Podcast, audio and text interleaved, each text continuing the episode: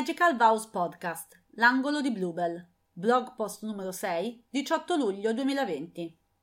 Wedding planner fantastiche e dove trovarle.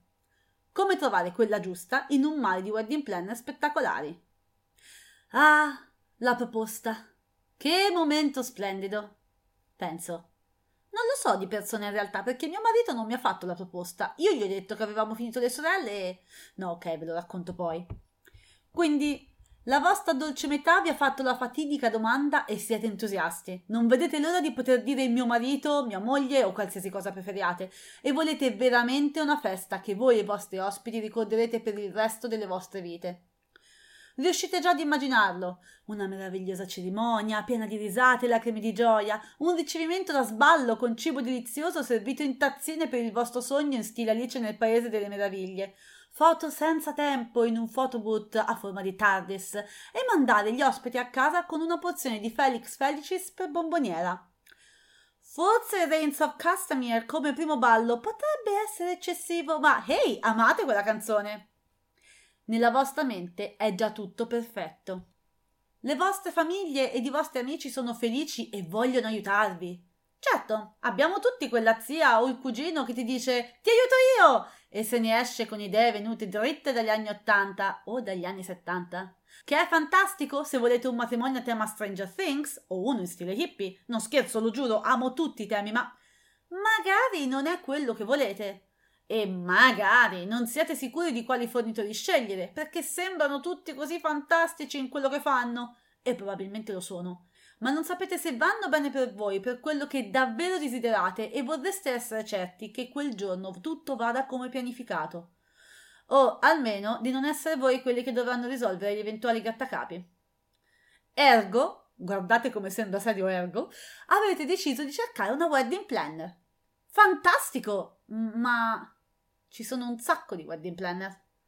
Come scelgo quello o quella giusto o giusta? Beh, è una bella domanda. Fatevi un tè, un bicchiere d'acqua o uno spuntino o tutte e tre io non giudico. Mettetevi comodi e lasciate che una di loro vi guidi nella scelta del wedding planner. Primo, cercare. Visitate il suo sito e vedete se vi piace cosa fa. Ogni wedding planner ha il suo stile e potreste essere più a vostro agio con qualcuno che conosca quell'effetto particolare che volete ottenere. Oppure avete bisogno davvero di qualcuno che conosca la differenza tra un TIE Fighter e un X-Wing, o qualcuno che sappia elencare tutte le singole sfumature di colore di ogni rosa esistente. Come bonus potrete anche vedere le recensioni e cosa dicono i clienti precedenti. In altre parole, avrete un'idea di cosa significhi lavorarci assieme. È sempre utile avere maggiori informazioni. Secondo, incontri ravvicinati del quinto tipo, ovvero chiamate.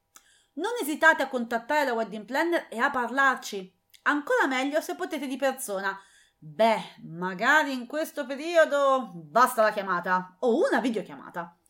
Volete sapere se vi trovate bene con la sua personalità e stile? Passerete un sacco di tempo con la vostra wedding planner e sarà la persona a cui vi rivolgerete per qualsiasi dubbio, problema o idea che vi venga in mente.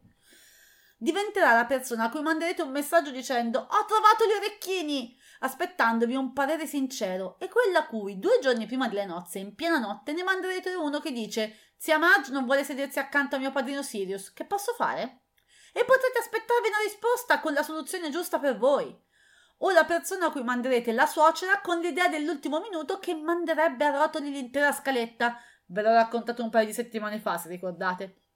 Quindi esplorate se le vostre personalità si incastrano bene e vedrete che sarà tempo ben speso.